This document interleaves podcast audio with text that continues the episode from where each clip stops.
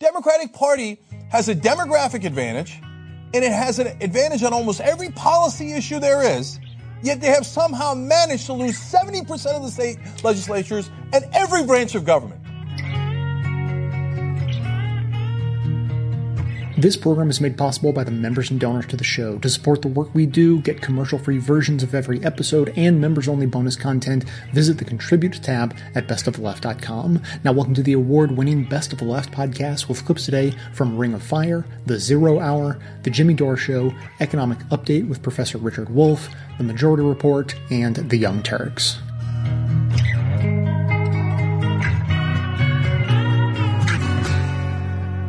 On the Sunday morning talk shows this past weekend, CNN commentator Van Jones made it absolutely clear that the Democratic Party has to move beyond the days of Clinton, uh, both Hillary and Bill Clinton.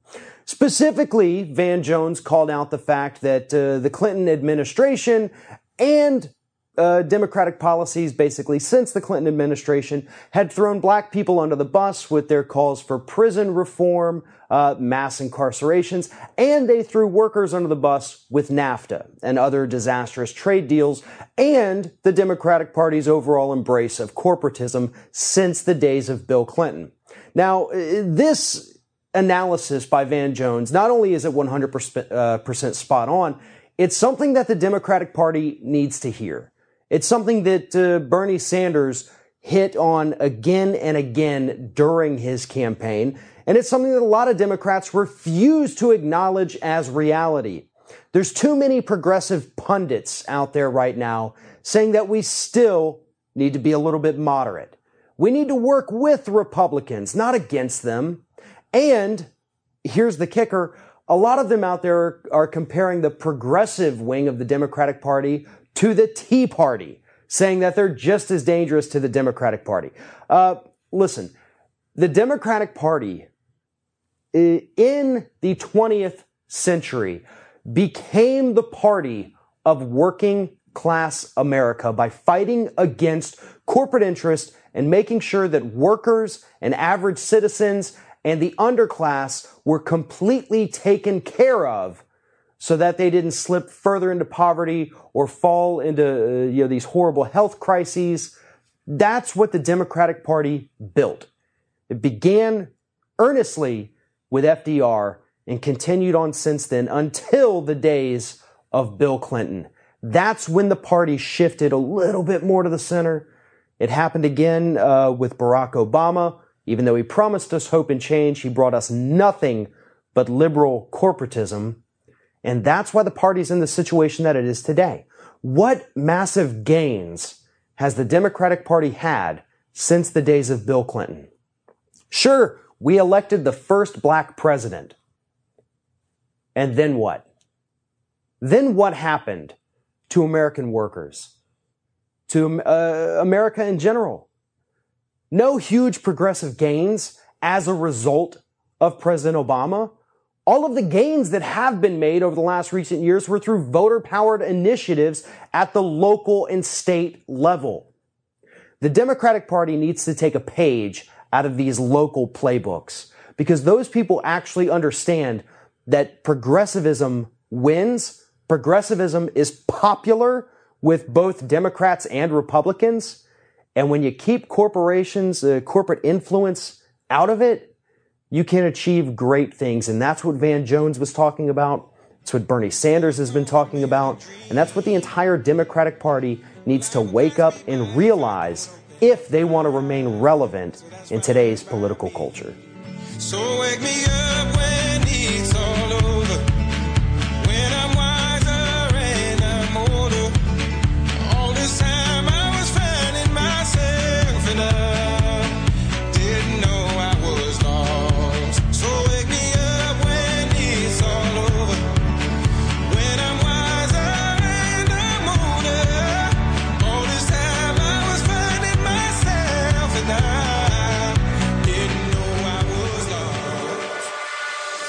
Jones, you have this piece uh, in the New Republic, the case against unity.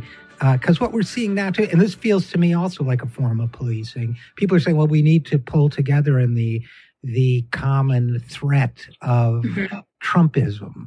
Um, but you don't agree. I mean, I do agree that we need a strong national front. Um, so I agree as far as that goes. However, I want a national front that's actually going to work and not just oppose Trump, but oppose the ideology that put him into office. Um, and it's clear that the Democratic Party wasn't capable of doing that this time around, even when you factor in uh, mitigating circumstances. Uh, so, if we want a national front that's actually going to defend vulnerable people who really need to be defended, then we need to seriously question the tactics we've been using until now and ask ourselves what we should be doing differently in the future. Yeah, I mean, I think that should be uncontroversial. And I also think if we want to draw clear lines of demarcation, I mean, just take healthcare as one example. If mm-hmm. they want to say healthcare isn't a right, uh, a human right that should be available to all, it seems to me the best way to pose that is by saying healthcare is a human right that should be available and affordable to all, as opposed to the kind of nuancing and splitting and, you know, well, maybe sometimes it is and maybe sometimes it isn't, or maybe you should have to spend 20% of your income or 15 or 30, you know, that, that we should just say, no, you should be able to get healthcare. That's just one example, you know, or if privatizing, selling mm-hmm. off government resources and to private industry and letting them charge you to use it. If you don't want, like the fact that Trump's going to do that on a massive scale, maybe the best way to oppose it is by saying government is good at some things. Right. Yeah, absolutely. And especially for talking about economic recovery, I think there is a real opportunity to do that. I mean, the government is actually a major job creator. Um, government can be a good thing. And I think the Democrats kind of largely failed to message around that. Yeah, no, I would, com- I, I completely agree with that. So you start out in your piece, uh, the case against unity. Uh, you start out by saying that the party coalesced around a deeply flawed and unpopular candidate. Um, have you gotten a lot of pushback for saying that? I, I still feel that's one of the things that gets police. You're not supposed to say she was an unpopular candidate. You're supposed to say that Putin stole it and Comey stole it. And that's the only reason why it turned out the way it did. And besides, she got more popular votes. Right. I do think there's still some pushback as far as that goes. Um, people are reluctant to admit that maybe, you know, it was Clinton's candidacy herself. And I do think it's true that we still live in a very sexist country, and a lot of the criticisms directed at Clinton were rooted in a very old misogyny. Um, but I I find it very strange the way that the Democratic Party sort of behaved almost as if this was a coronation rather than a nomination process. Um, you know, this sort of anger at Sanders for for announcing a competing bid as if she shouldn't have to compete for the nomination of the party. It was very strange. Um, and I think it's prevented people from really casting a critical eye on her and what her campaign could have done differently. Yeah, I think that's right, and I think that uh, I think there's another. I, I personally think that uh, identity politics. I mean, uh, the, the, the, the, distinction between the politics of identity, whether it's gender, race, or religion, or any other uh, ethnicity, or any other characteristic, the, the, the idea that that's at war with, and I'm not saying, look, I, I was Bernie Sanders' mm-hmm. writer in the campaign. I'm not saying he did a perfect job communicating mm-hmm. on any issue. Nobody does a perfect job. But the notion that it's either or, and that if you bring up economic issues, you're ignoring issues of identity. If you criticize a politician who's mm-hmm. a woman or a person of color, uh, uh, that that somehow you're not allowed to do that. It seems to me that there's an oppositional quality between identity and economic issues that would be unthinkable to Martin Luther King or Malcolm X or Cesar Chavez or, or, or the early feminists. It seems to me that's a new thing that, eh, eh, that's is it being exploited you think for ideological reasons or what's going on yeah, I don't think there's any conflict between economic populism and identity politics. So the, there was it was very strange to see poor, people kind of set up this false dichotomy and bat it around um, because it doesn't there isn't a conflict there, and if there is one, it's been manufactured. Um, so I find that I found that very odd. I mean, I think economic inequality absolutely has to be part of this conversation. I think most reasonable people now um, would agree, and it's certainly possible. Um, and indeed, even necessary to criticize candidates who are from minority backgrounds, like Hillary Clinton. Um, those, critici- those criticisms aren't always going to be sexist. Um, sometimes they're just going to be rooted in, you know, opinion or, or, observations. And, you know, the person making those criticisms isn't necessarily a sexist for doing it.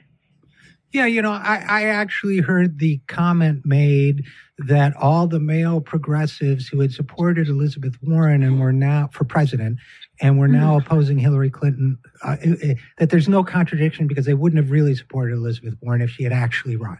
So it, yeah. it, it actually got to that point.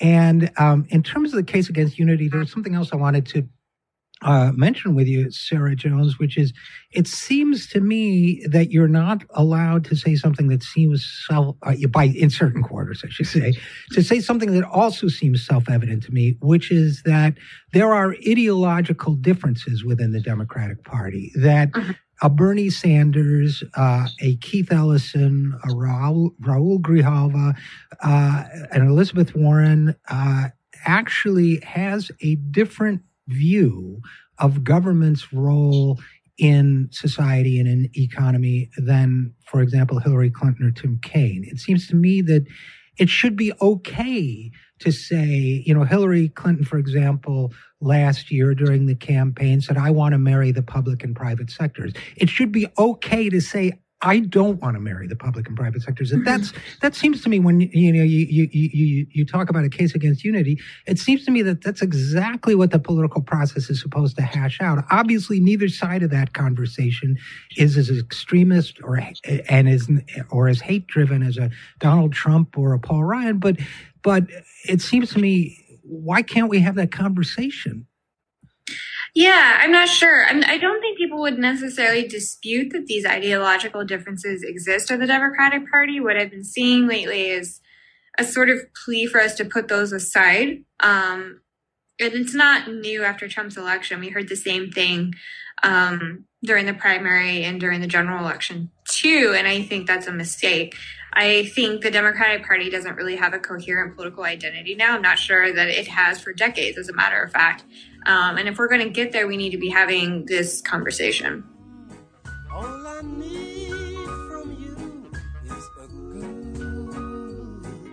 Conversation, conversation, cause it gives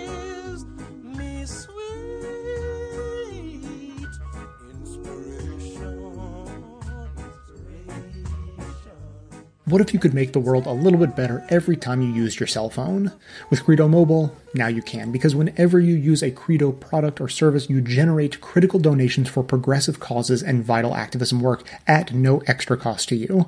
They donate over $150,000 every month to some of my favorite nonprofits like the ACLU, Friends of the Earth, Social Security Works, and they've been Planned Parenthood's largest corporate donor for years now. When it comes to voting with your dollars, this is one of the biggest impacts you can have. And of course, their services are great. They offer coverage on the nation's largest and most dependable 4G LTE network, and you can easily transfer over with your existing number. So if you want a better world for all of us and a better way to stay connected to it, you want Credo Mobile. If you're ready to switch, go to credomobile.com slash best of left, and you will get $100 off a new smartphone plus $15 off your monthly line fee for two years. That's C-R-E-D-O mobile.com slash best of the left. Or you can call them directly at 800-654-3182 and just mention best of the left to get the deal. And to tell you I must admit you've got me thinking. You've got me thinking. The first paragraph says liberals like to believe that if only Democrats can continue to dominate national elections, if only those awful Republicans are beaten into submission, then the country will be on the right track. Unfortunately, this view fundamentally misunderstands the modern Democratic Party. Explain to me what you mean by that that it's uh well look it's all it's all self-evident now this is so that was written the book was published in march you know I was at the time trying to persuade Democrats that their strategy for winning elections wasn't necessary. I mean, it seems, it almost seems, um, you know, um, like a waste of time to to talk about it now. But I was trying to persuade them that their strategy for winning national elections was not necessarily a good one. You know, if you only focus on the presidential election and you figure you've got it in the bag no matter what all the time, it's going to lead to all sorts of. I mean, just in just in tactical terms here, um, uh, to uh, complacency I mean, which you saw in spades in the, the Hillary Clinton campaign, you know, Com- I mean, this is, these are people that just could not get, could not get excited about anything. You know, they're, they, they're, the, the sort of unofficial slogan of the campaign was America is already great. You know, it's, it's like, it's like, it's just a recipe for putting people to sleep. There's, uh, you know, they were just completely out of touch with discontent, you know, and you can't have a left party that's just so in, a, in such an in your face way a party of the affluent and the well-to-do and of the contented. You know that doesn't work. That you, i mean it, will work from time to time you know and but these guys think uh, you know by the way jimmy did i tell you i live here in um, the suburbs of washington d.c uh-huh. and so i spend a lot of time i spend a lot of time around these people. I mean that's where all of this comes from and uh, when when I wrote this book, one of the one of the there's a lot of things that made me write it, but one of them was sitting there and listening to somebody explain to me the theory of what they call the coalition of the ascendant. you remember this? Yes. And this is basically this is basically the idea that Democrats could never lose national elections from here on. From here to eternity, they could never lose. And so therefore, they didn't have to do anything to they didn't have to serve anybody, they didn't have to do anything different and the only people that they had to do favors for were, you know, Wall Street, Silicon Valley, big pharma. This is who they had. This was the, that was the swing vote of American politics. That was the groups that they had to reach out to were these particular industries. And you saw this with Hillary's campaign, where who was the group she was after? She was trying to win over. It's suburban, highly educated Republicans. you know, and and uh, and uh, well, that didn't work. I, I, but it's look at the end of the day, we have this.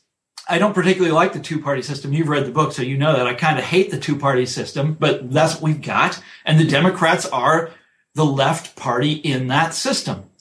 And for a left party to, uh, you know, to do these things and to, to make itself into a voice of the contented, the voice of the affluent, the voice of the professional class, you can pull that off for a short, you know, a short amount of time, but in the long term, that's that's disaster. We just saw it. She lost to a man who had no business running for president. You are correct. So I want to start at the beginning. If people actually knew what Bill Clinton and Barack Obama actually did instead of what they think they did or how those two guys made people feel inside, that they would be screaming bloody murder, which is what I've been doing ever since I read yeah. your book. And before I've been doing this for quite a while. And then I read your book and I actually have to stop reading it for long periods of time because it would make me too angry. I apologize for that. Reading, I mean, look, I was just, I was doing my best to describe my own. I'm, I'm, I'm like in my 50s now, and I'm trying to describe my frustration with this party. You know, as the years go by, and I'm just going to repeat some of the stuff I've seen you say. You've talked about how, uh, you know, neoliberalism, capitalism is collapsing all over the world. This is true to a certain degree. It, they just went through this incredible, the system just went through this incredible crisis.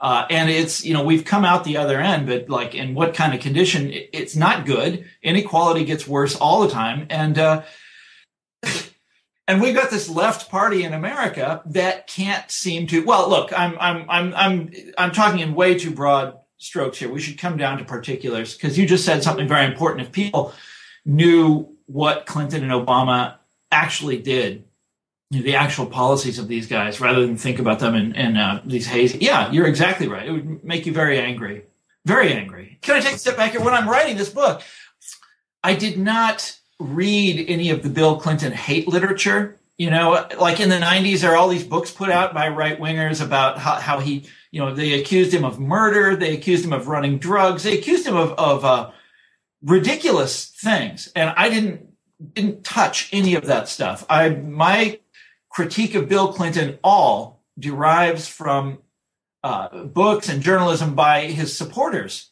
and by his admirers. That's what I used. Yes. Uh, and same same with Obama. Uh, that's that was the only way to be fair to these guys. I thought.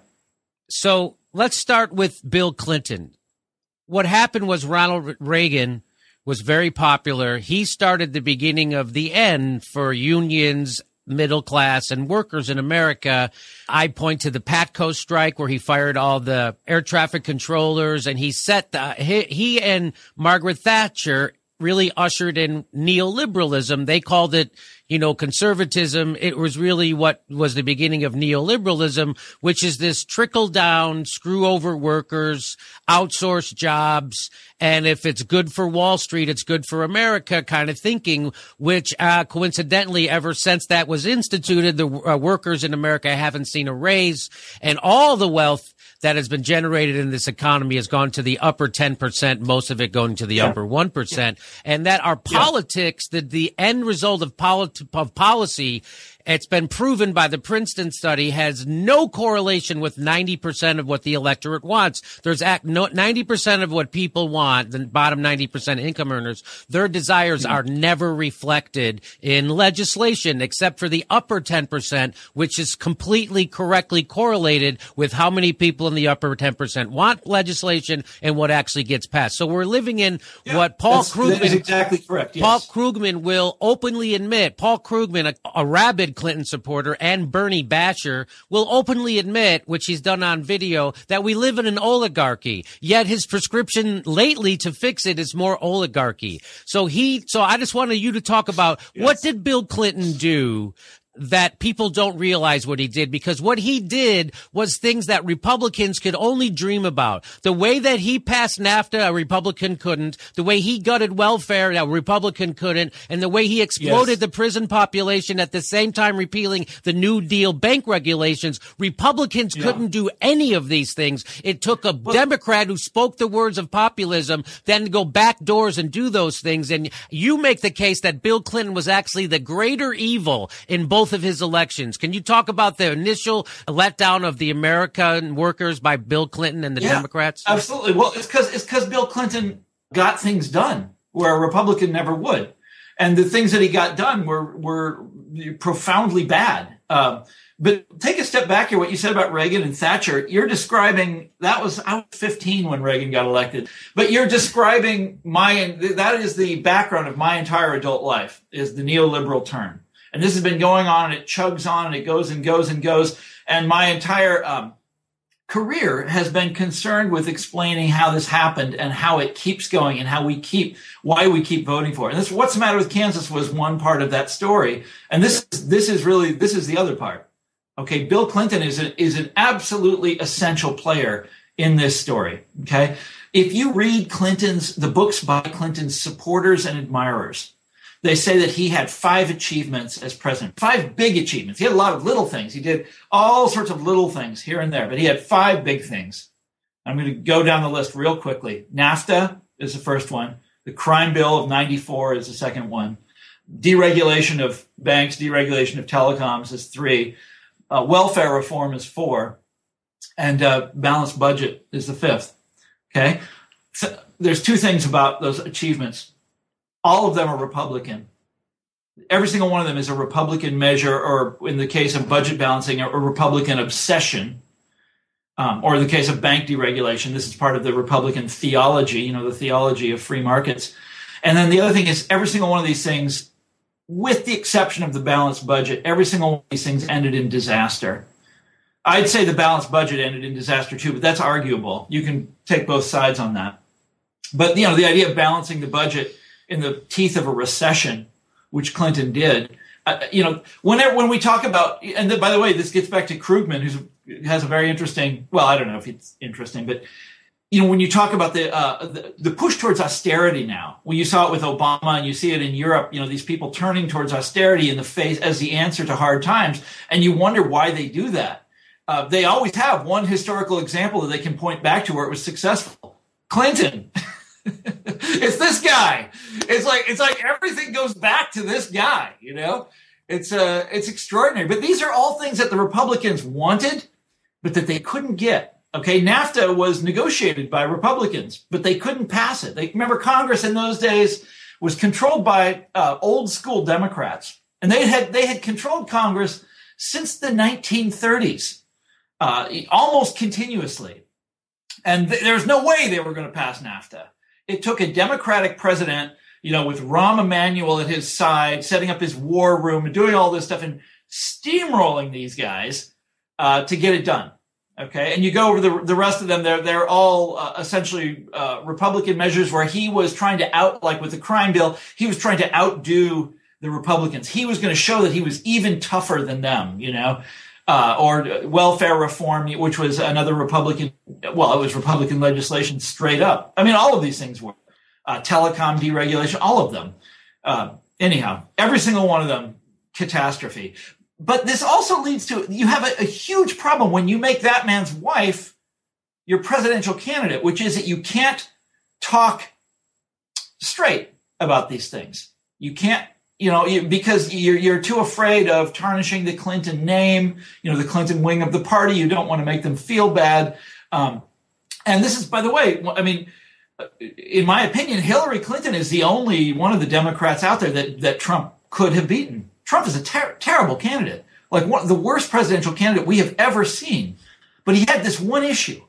He had this one killer issue trade it was absolutely that's where you know he's out there turning uh, union rank and file guys against their against their leadership. You know he's winning all these rural areas. What the hell is going on? It's because hillary clinton is uniquely vulnerable to that issue because of nafta. And then additionally because she's secretary of state under obama and negotiating the tpp and no matter what he says how she twists and turns and recants and says she changed her mind and has had a change of heart and you know uh, uh, and says it in the most convincing way she can which is not very convincing. No matter what she says she is stuck with that word nafta. And by the way this is um, uh, it, you know nafta took some time to sink in.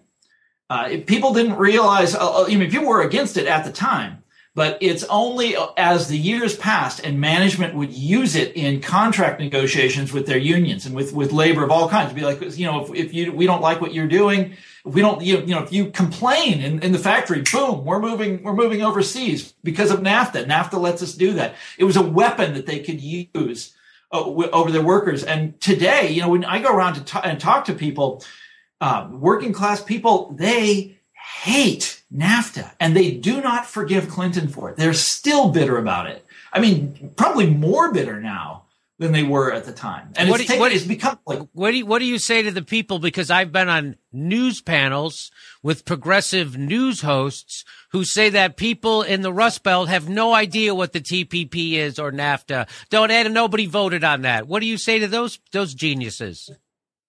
Well, I, I, don't know about the TPP specifically, but we know how many people voted on trade, the trade issue. It was in the uh, in exit polls, and I'm sure we'll be able to dig deeper into it as the time passes and more stuff comes out. But for one thing, this is Trump's a number one issue. You know, uh, he talks about it constantly. If you watched his rallies, he the whole rally would be about trade, and he'd always come back to it. He'd wander away and talk about something else, but then he would come back to trade. Always comes back to this is the great betrayal this is when the Democrats slipped the knife between the ribs of their ally, organized labor, uh, and workers, working class people in general, and everybody knows it. And the what you're just what you just described is something. Like I said, I live here in D.C. Something I encounter all the time, and it's basically the bad conscience of the Democrats. They have uh, they will not admit this is a real issue. Uh, you know, they say, well, you know, they, they come up with all sorts of, can I say, um, bullshit on your show? Yes. They come up with all sorts of, sorts of bullshit statistics to try to make the trade deals look good. Um, they, you know, they turn to sort of neoclassical economic theory to insist that trade deals can never do anything wrong. They'll say anything. Uh, it's funny that you know because this is their great betrayal. This is when they, you know, turn to their former rank and file of the Democratic Party, the working class of this country, and said, you know, screw you. And for whatever reason, they have never been able to walk that back, and they will. It's it's it's psychologically basic. Basically, the reaction that you just described and that I've been seeing all these years here in DC is a psychological reaction. It's not related to facts or reality. It's them trying desperately to rationalize a, betrayal that they committed and that they are uh, in turn committed to, uh, and they will that they will never walk back.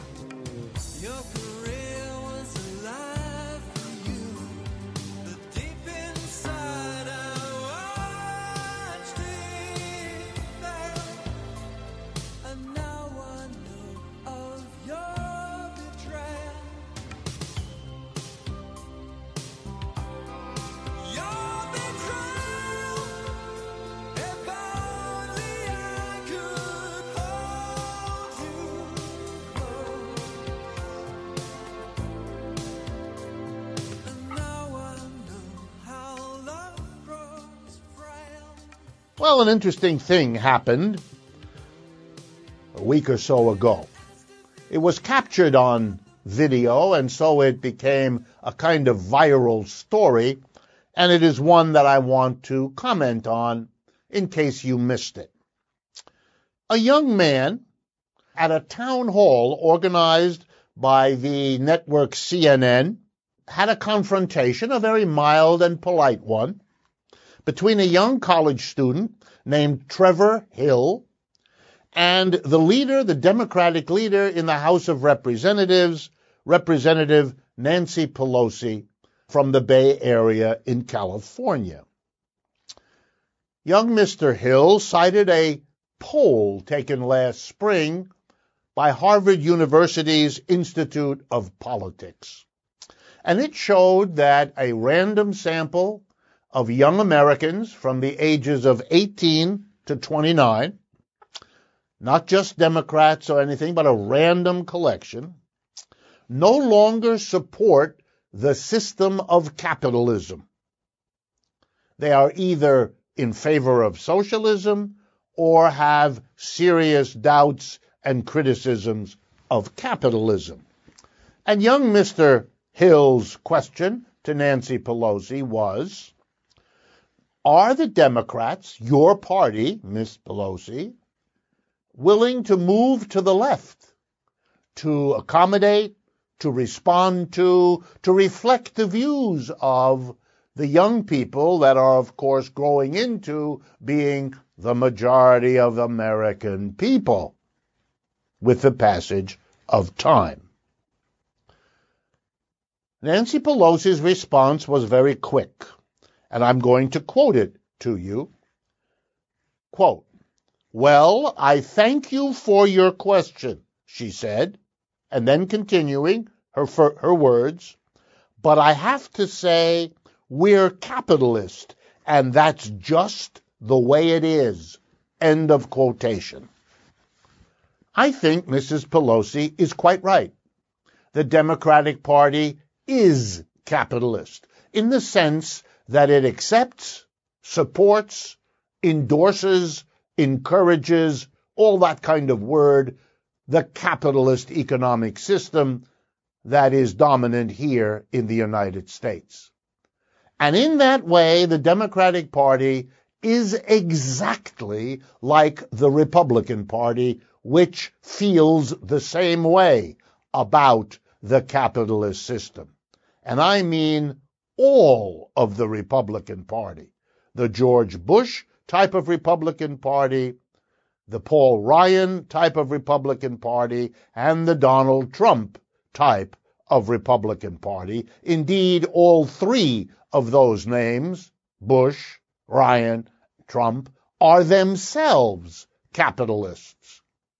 And so it's hardly surprising. But this raises a question. What does it say about a society like the United States that the two major parties that completely and absolutely dominate the federal government, the state government, and basically most local governments in the United States, that these two parties have no substantial difference about the capitalist system. That the leaders of both parties would respond just as Mrs. Pelosi did by saying, of course, we're capitalist, and that's just the way it is. Here's what it tells you. There is no opposition to capitalism in the United States that takes a political form. We know from the Harvard poll that Trevor Hill quoted that there's lots of opposition to capitalism in the society. We know that millions of people voted for Bernie Sanders, who described himself as a democratic socialist. So we know that there's widespread feelings, views, attitudes that are critical of capitalism and that would like a better or different economic system in its place. So here's what we've got. A society with grave doubts, widespread criticism of capitalism, but it lacks any political party able or willing to express, to organize, to mobilize that perspective. And that makes the United States different from most other capitalist economies. That is, most other countries in which the capitalist system prevails because in most other countries where capitalism prevails, there are political parties that are critical of capitalism, opposed to capitalism, pursuing other systems. They're stronger in some countries and weaker in others. They carry names like socialist, communist, anti-capitalist, and so on. But the United States lacks a political party that could put forward a critique of capitalism and a program for moving to another system. And yet there's every evidence that if such a party emerged and if it positioned itself in that way, it would have very quickly a very sizable constituency as young Trevor Hill and his question clearly implied. It makes one wonder whether the absence of such an anti-capitalist political party in the United States really has very little to do with the population's feelings, views, needs, or desires, and a great deal to do with the concerted effort by Republicans and Democrats to avoid any competition from such a party. Please keep that in mind. The next time you hear a leading Republican and or Democrat give one of those July 4th speeches about the virtues of competition, please keep in mind how those very same people have been and continue to do everything in their power to avoid, repress, suppress anything and everything that moves in the direction of producing a party that would respect and reflect huge anti-capitalist political perspectives. That's what was behind the squelching of the Occupy Wall Street movement under Obama. That was likewise the squelching of Bernie Sanders' movement by the Clinton part of the Democratic Party, of which Mrs. Pelosi was a leading and is a leading member. It is important to keep that in mind. If it's not what you want, you can change it. If it's not what you want, don't take it. If it's losing its baby, just call me anytime. Cut loose, out with the oh, oh, oh.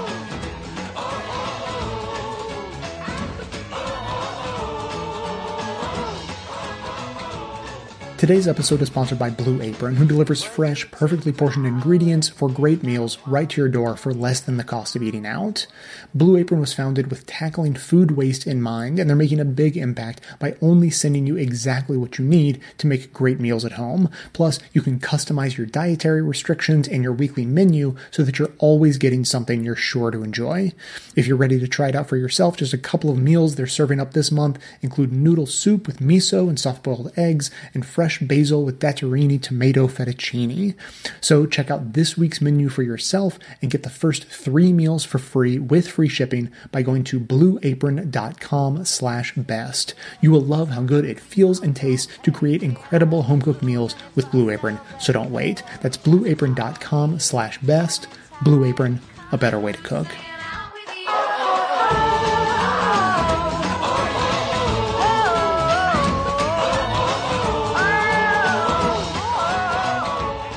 Here is uh, Keith Ellison, uh, also at uh, the headquarters of the American Federation of Teachers in Washington D.C. Uh, in fact, that's that's Randi Weingarten behind him, I think. Yeah, Uh, that's and, Randi. Um, and uh, here he is. He's talking about the reliable, I guess, characteristics of the Republican Party and the the not so reliable characteristics of the Democratic Party, which he would like to instill. what are we going to do? We can always count on them to say that rich people don't have enough money and the poor folks have too much money. We can always count on them to say the rich folks need one more tax cut, one more regulation they don't have to follow, and regular working people need one less thing that's going to help them make it through the week. Okay, so that's them. What about us? Are we going to hit the streets? Are we going to organize? This is what we got to do. And one of the main things we've got to do right now is reset the future of the Democratic Party. We got to reset the Democratic Party on the basis of grassroots activism. We got to reset the Democratic Party on the basis of working people who are striving every single day to make a better life for themselves and their families right here in America. I'm talking about African Americans, white Americans, Latino Americans, Native Americans. I'm talking about Asian Americans. I'm talking about people who are Jewish and Muslim and Christian and Buddhist and Hindu and any or no faith at all. I'm talking about folks. I'm talking about folks like you and me. I'm talking about folks like us need to say that the Democratic Party has got to be democratic and it starts with getting some leadership in there that's going to fight for that democracy. And I'm telling you right now, guys, this is the moment we have been waiting for. It's the time for us to stand up and fight back and reclaim our nation. Are y'all ready? There it is. What a Bernie bro. Total Bernie, bro. Total Bernie bro. Um, there's really uh, been some uh, pushback, and I don't know if it's just a function of like who's going to get the assets uh, from the DNC and who is going to be the face and what is going to be the rhetoric. But, um, you know, regardless of your politics, it, you know, within this narrow space of, uh, you know, the, the within the, the Democratic Party, can you really justify going with the losers? I mean, just even from a fantastic pra- question. but even just honestly on a pragmatic standpoint, like you lost, you lost. You had one job, and you lost it. The new things I used to do. I don't do no more. Places I used to go, I can't go no more. The way I used to see things, I got a brand new view. It's out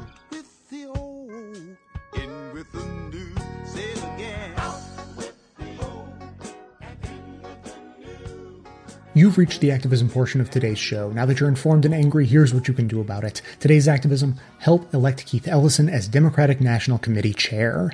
The sad news is that if Minnesota Representative Keith Ellison is elected as DNC chair, he has pledged to leave the U.S. House of Representatives. The good news is, if he wins, he will be dedicating all of his time to launching a county focused grassroots effort to rebuild the Democratic Party from the bottom up. Democracy Spring is just the latest in a string of progressive organizations and media to announce their endorsement of Ellison for DNC chair. In their endorsement announcement, Democracy Spring said, quote, The Democratic Party will only represent everyday people if we organize and mobilize to make it so. We have to tell the members of the DNC that the party needs to fiercely resist Trump, break its ties with big money, and embrace the bold and unapologetically progressive agenda of its voters. Keith Ellison is the candidate to help us make that happen unquote. But with the vote happening next week, Democracy Springs endorsement was also a call to action. The organization is asking their supporters to volunteer to organize local delegations to hold small actions and or make calls to put direct pressure on DNC members in their state to elect Ellison. With less than a week to go before the vote, we have to act quickly. The Democracy Spring Google Doc sign up page link is a bit long, so I can't tell you what it is, but look for the link in the show notes and then sign up and start a delegation to make calls. You can also learn more about how to promote Ellison and his ideas on social media by following at Ellison Campaign on Twitter and by going to keithfordnc.org. As usual, we want to ask that you help us in our work to amplify the most effective activism. If you have come across an action or an organization that is doing great work getting people engaged to resist the Trump agenda, please share it with us by emailing amanda at bestoftheleft.com. The segment notes include all of the links to this information as well as additional resources, and as always, this and every activism segment we produce is archived and organized under the activism tab at bestoftheleft.com. So if making sure Democrats represent the people and not corporations is important to you, be sure to hit the share buttons to spread the word about electing Keith Ellison as DNC chair via social media so that others in your network can spread the word too.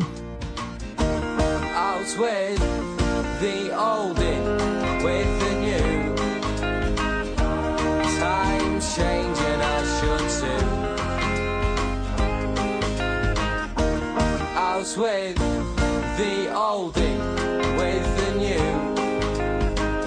I'm moving on, and so should you.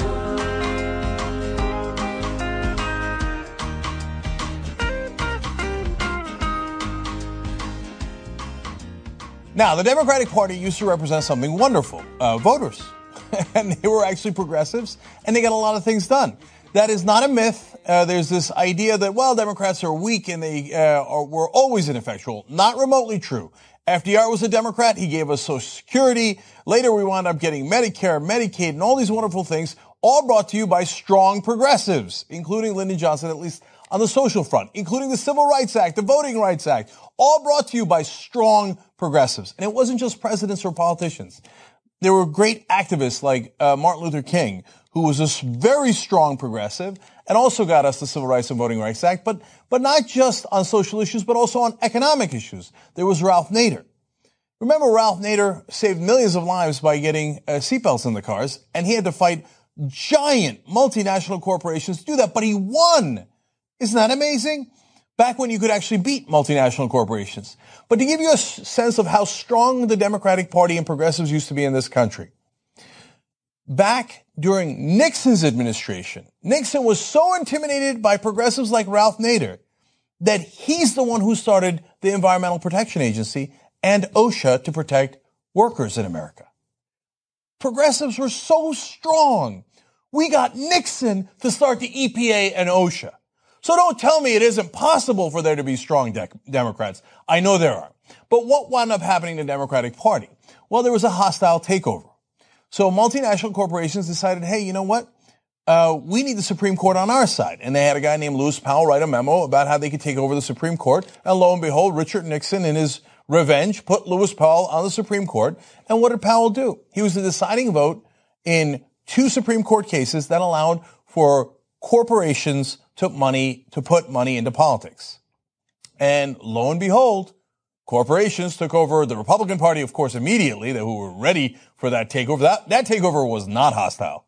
And then they took over the Democratic Party. And I asked Ralph Nader, I said, you're running roughshod. You're getting Nixon to do whatever you want. What happened? He said, we ran into a brick wall. Once a congressman by the name of Tony Coelho, but it really could have been any of them, told the rest of the Democrats, hey, you know what? You can take corporate cash just like the Republicans. It's now legal. And once that happened, the Democratic Party slowly became the establishment Democrats, the corporate Democrats that you know now. Well, that has led to disaster and ruin. And the reason for it is actually quite simple. Let me quote you the Barney Frank rule. And, and this is a rule that, uh, that Barney Frank said to one of our reporters, Jordan Chen, in the middle of this election season. He said, what do you want us to do? Not take any of the banker money?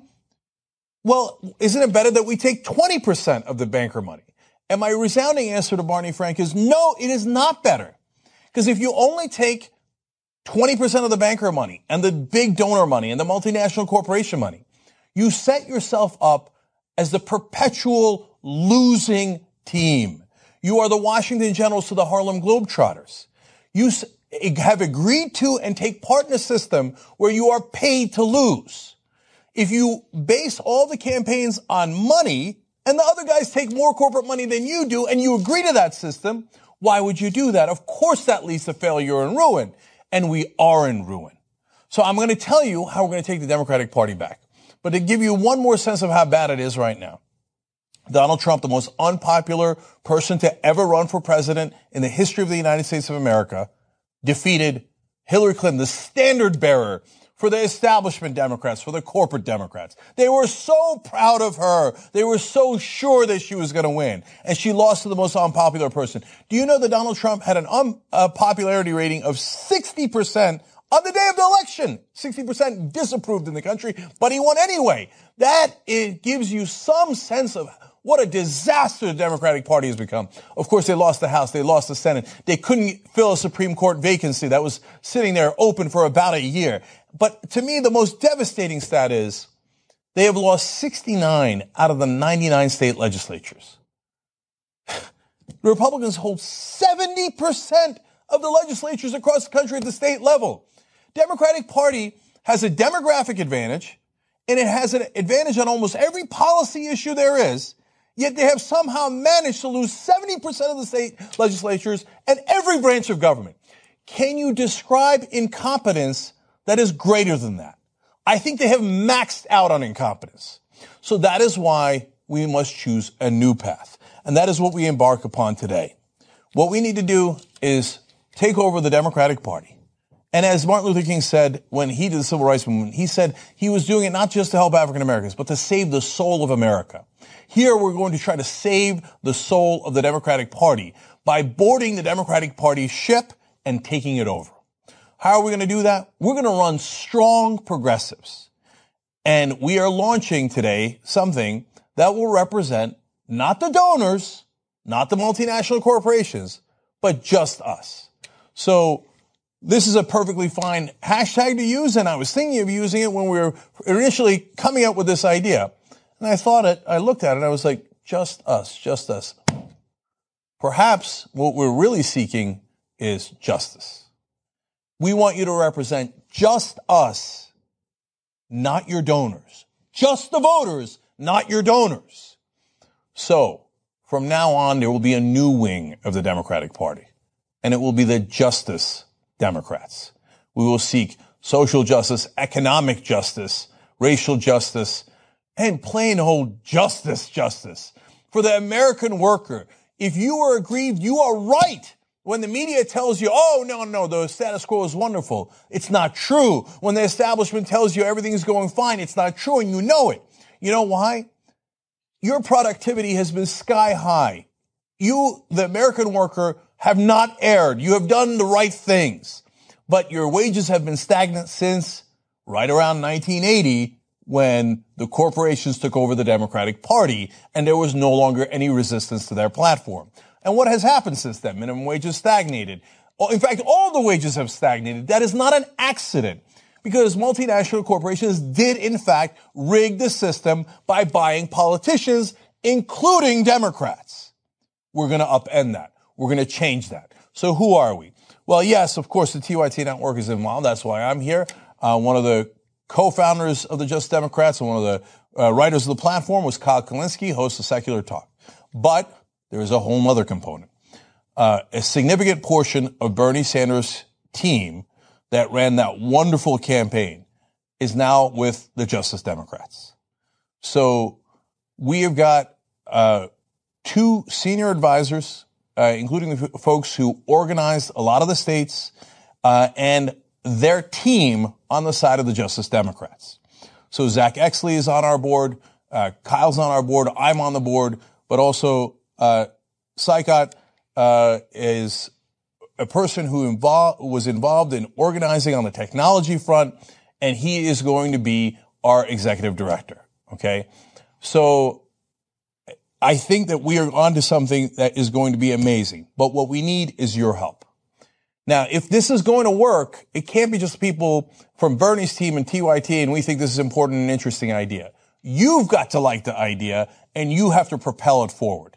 So we, there's a new website uh, that will uh, give you all the directions on what to do, but uh, I need you to go to there to do three specific things. First of all, the website is justicedemocrats.com. And the things that I need you to do is, first of all, just sign up. Just let us know that you agree you want strong progressives. You want a primary corporate Democrats. You want progressives to take back the party. Okay. So that's the easiest thing in the world. It takes you five seconds. The second thing I want you to do is we are going to actually get nominees to run in congressional races from you guys. So this is not a top down in that sense. You have to bring it from the bottom up. You have to participate. If you don't participate, well, this will fizzle. And then the pundits in the media will say, oh, we knew it. No, no, no. The voters do want corporate Democrats. The voters do love the establishment. They do want the status quo. You've got to prove them wrong. Now, you can nominate yourself, but what I would prefer is if you nominated someone else in your community who you think would be great at representing you and representing the entire community. Because the whole point of this is to get your representatives into the House of Representatives, to Senate as well. But they've been representing their owners all this time. Give me people who are not politicians, but who actually care to do the job right, who actually care to represent people. Go ahead and nominate people. It doesn't take that long. You just got to tell us who you are, who they are, and tell us a simple reason why they should be the nominee. Now look, I suspect that we are going to get hundreds and hundreds of nominees, and we will look through those. And it doesn't mean that every person is going to get selected. It, we're going to have to go through a selection process. But at the end, I believe we will have wonderfully strong candidates and they will be real Americans and they will not be politicians in it for themselves. From time to time, if there's a young budding person who cared about politics who was already in and we think there are strong Democrats who agree to the platform, great, then we will do that. By the way, on justicedemocrats.com, you'll also see the platform. You can click on that and read it for yourself. So point number one is we, they are not, none of our candidates are allowed to take corporate money or big donor money. That is, because if we do that, then we're just going to turn into the corporate Democrats. So we will not be going down that road. We will be going down the road of representing the people, being sourced by the people, and getting our funding from the people. And so finally, of course, uh, there will also be a button to donate there, and you can make this campaign as strong as possible and participate in any way that you can. So I know what the establishment will say about this. They will say, well, now, Cenk, at a time uh, where there's a Donald Trump, we all have to unify. The Democrats have to unify in fighting him. Now, unity sounds wonderful in theory, and I agree with unity. But am I going to unify behind them? The answer is hell no. If you tell me that we got to fight Donald Trump, I'll say, hey, I'm ready to lead that parade. If you say to me, we've got to fight against Donald Trump, but meanwhile, you have to agree to our corporate economic principles, no. The answer is a resounding no. We will not unify. We will not unify behind you. We will not unify behind your losing strategy. We will not unify behind Democrats who don't represent us and who aren't even progressive. So your answer to unity on that front is no. Now, if your claim is that you actually want unity, great. Then unify behind us. Read the platform. It's perfectly progressive. If you claim to be a progressive, you'd be totally in favor of it. So great. You want unity? Let's go. Unify behind that platform. You see, they don't want unity. They want compliance. And our answer to that is hell no. So the second thing they'll do is they will beseech. Now, you can't do primaries against these wonderful Democrats that have been around for 30, 40 years serving the American people. Oh, yes, we can. We will primary them aggressively. Very, very aggressively. So it doesn't mean you're going to primary every Democrat there is. There's a progressive caucus who's done a wonderful job. But the rest of you, you are on notice. So if you want to straighten up and you want to actually do progressive priorities, great. If you don't, we are going to come for you. And if you think it's the old days where you can be cute and hey, I voted the right way on a couple of social issues, but whenever there was an economic issue, I sided with the corporations who are my donors and I didn't side with my voters. Well, there's this thing called the internet. Welcome. We already know your voting record and we see it day to day. And we already know who your donors are. The times when you can trick us because all there was was old TV media are gone. So we do not agree and we will primary you very, very aggressively. So come and join us. Show them where the Democratic Party should go. Let us retake that ship and head it in the right direction. JusticeDemocrats.com. Sign up, nominate people, donate, fight in however way you can. And either we will get those Democrats to line up and get real unity behind us, or we will defeat them. Because the last thing we're going to do is go into another presidential election and run a corporatist against a populist candidate. The last thing we're going to do is endanger the republic and the whole world by letting a clown like Donald Trump win because we picked a candidate that was pro status quo, pro establishments, pro multinational corporations. The American people are not stupid. They saw through it. They said no matter how terrible Trump is, and by the way, 17% of his own voters thought he was uh, not qualified for office, but they voted for him anyway because they were desperate for change. We're going to give America something they actually want. Change from the left. Almost every policy position we have in our platform is exactly what the American people say, according to the polling, not according to me, not according to the other founders, but according to the polling. So yes, we represent the mainstream of America. We're going to recapture one of those the uh, current parties that exist right now, and then we're going to have a real fight with the likes of Trump and the Republican Party and the establishment. But the fight starts now, it starts today, and it starts with you.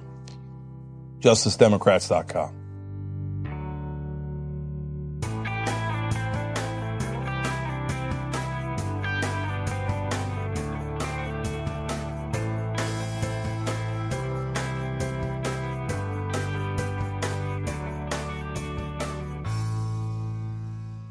We just heard clips today from Ring of Fire commenting on Van Jones' call for an end to the Clinton days. The Zero Hour spoke with Sarah Jones from the New Republic about what unity really means. The Jimmy Dore Show talked with Thomas Frank about his book, Listen Liberal, about the failures and betrayals of the Democratic Party over the last several decades. Professor Richard Wolff on Economic Update discussed Nancy Pelosi's casual dismissal of the push to question capitalism from the left. The Majority Report highlighted a clip of Keith Ellison's call to reset the future of the Democratic Party. Our activism for today is promoting Democracy Spring's efforts in support of Keith Ellison's bid for chair of the DNC, and the Young Turks just explained the breakdown of the Democratic Party and announced the campaign for the Justice Democrats. You can find links to each of these segments in the show notes for easy reference and sharing. And now we'll hear from you. Hi, my name is Amanda Kraus. I live in Asheville, North Carolina, and I'm from Washington, D.C. I'm calling because the Equal Rights Amendment is in the process of hopefully being ratified in a couple of states.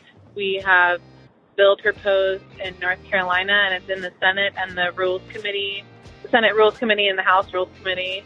And hopefully, Illinois and Nevada are going to be passing it also which means that we'll have enough states to ratify the Constitution for the first time since they decided how much Congress people get paid and that women can no longer legally be discriminated against in the Constitution. If you have questions about this, you can see equalmeansequal.com and watch the documentary Equal Means Equal on Amazon, iTunes, and Netflix, or go to equalrightsamendment.org and find a local chapter in your state to join and help people organize and surround this movement so that we can give women equal rights and fight gender discrimination so that we can close the pay gap and help out sex trafficked children and also a bunch of other things that women have to face on the day to day.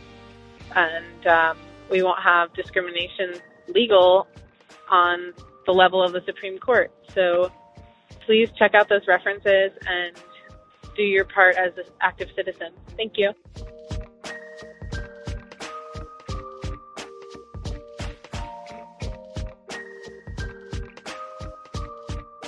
Hi, Jay. This is Amanda from Snohomish, Washington. I've been a long-time listener, but this is my first time calling in.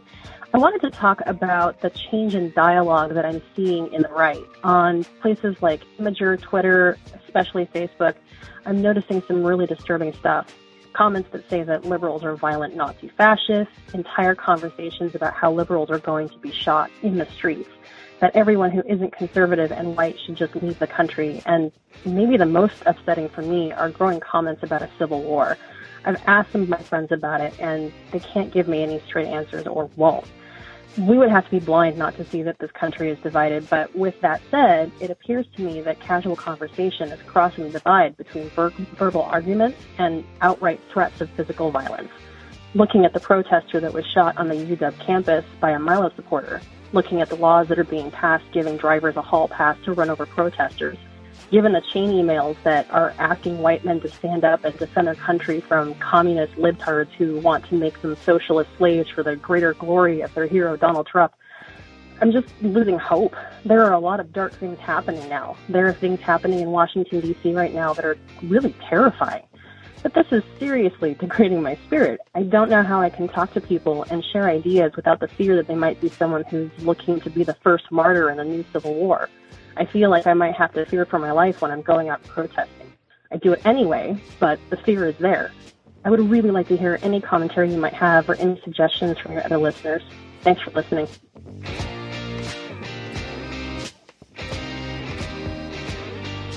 Hey, Jay, this is John, and I'm calling from New York. I just wanted to say I really appreciate your comments on uh, fragility as a as a straight white guy. That definitely resonated with me, and I agree. It's something you just got to buck up every once in a while. But I do want to point out one other thing about Hillary, and, I'm probably not the only one who feels this way. I spent eight years in the Middle East, and uh, that vote for me would have been a hard one, whereas Jill Stein wouldn't. A lot of people in this country um, want to talk a lot about privilege, and I think it's an important conversation to have.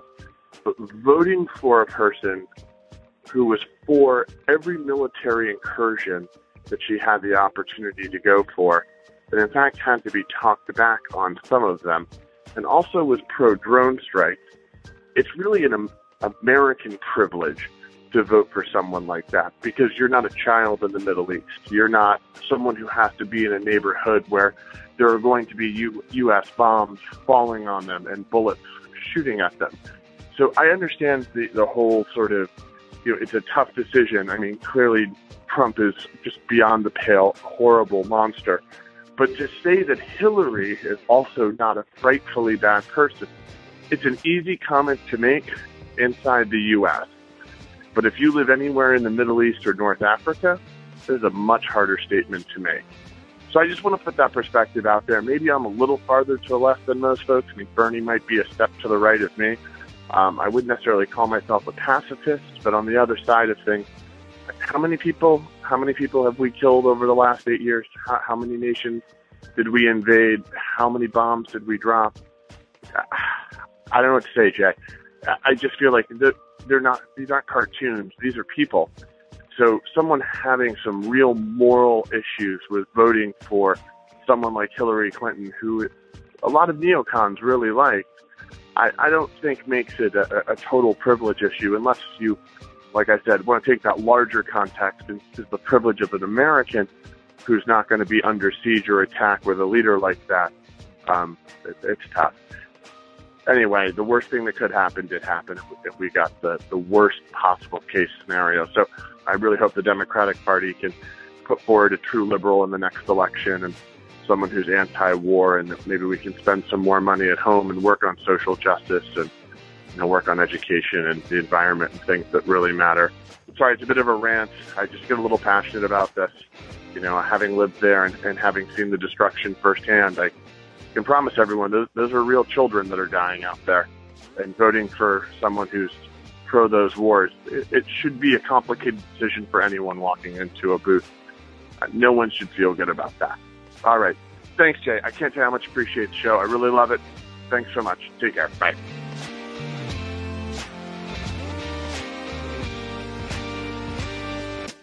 Thanks for listening, everyone. Thanks to the volunteers who help gather clips to make this show possible. Thanks to Amanda Hoffman for all of her work on our social media outlets and activism segments. And thanks to all those who called into the voicemail line. If you'd like to leave a comment, question, or explanation of something so we all understand it better, simply record a message at 202 999 3991.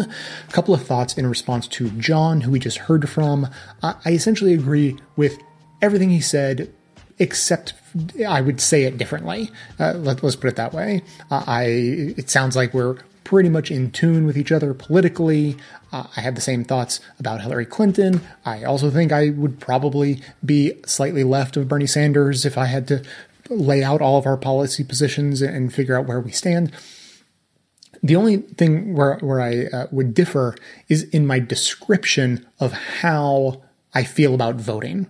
I, I totally get what he's saying uh, and and completely endorse uh, the idea he's putting forward about basically the privilege of being American at a time when it is not a good thing to be on the other end of American foreign policy. Basically, the privilege that Americans have is that America, up to this point, has never uh, focused their guns uh, militarily inward. now, now, we could get into a whole conversation about uh, police violence and targeting of communities and COINTELPRO and yes, yes, yes. So in certain cases, it doesn't help you to be American at all, and the American government will go after you. But for now, we're talking about foreign policy and this particular election. So, as John is saying, it's a very privileged perspective to be able to vote for Hillary Clinton, knowing that her foreign policy choices would not have uh, impacted you personally at your home. Your child is probably not going to be at the end of one of those, uh, you know, drone targets. That said, for me, that still doesn't translate to the the uh, huge amount of hesitancy about voting the way John was describing. I, I, I subscribe to the voting strategy that it should take you no more than two minutes to decide who to vote for, and then you set the election aside and focus back on activism, Congress, influencing politicians, trying to recruit new politicians, and all of the other groundwork that goes into running a democratic society. I think that those people like John and you know many other people I've heard from and have heard talk on their shows all throughout this election season who are super well informed and just, you know, agonizing about their vote, I see those people as misunderstanding what a vote is. Uh, I think that it's very easy to get tricked into the idea that a vote is an endorsement of a person or every one of their policies. I don't think that is the case at all. I think that a vote is a tool, very plain and simple. You vote in the best strategic way you can. And then, as I said, move on because voting is the absolute minimum you need to do to be involved in society. So instead of saying that I, need to, you know, agonize and, and think deeply and hard about what it means to vote for someone like Hillary Clinton, what I would say is act intentionally and with eyes wide open. I don't have to hesitate to decide to vote for someone like Hillary Clinton over someone like Donald Trump. But I'm not going to do it blindly. I'm going to act intentionally and know exactly what I'm doing and why. I'm not blind to those foreign policy implications.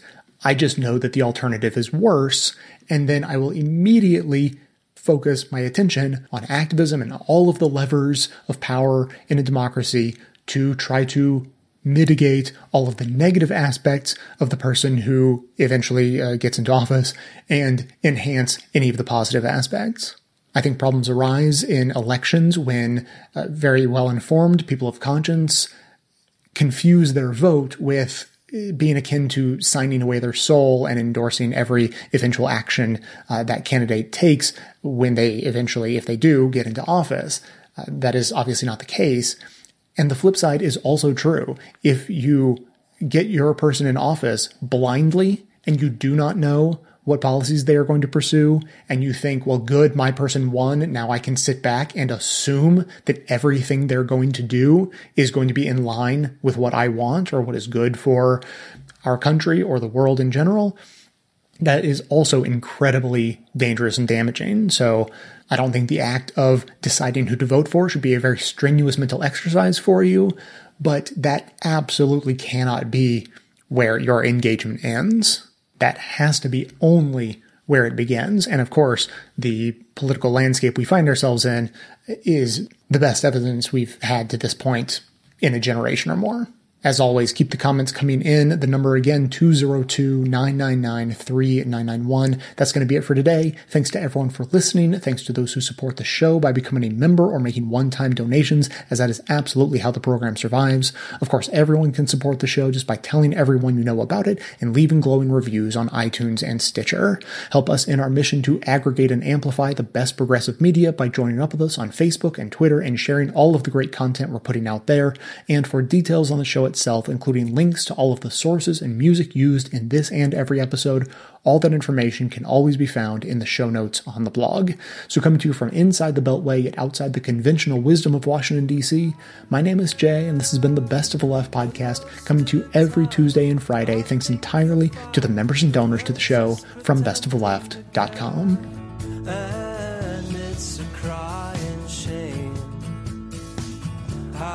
Get so.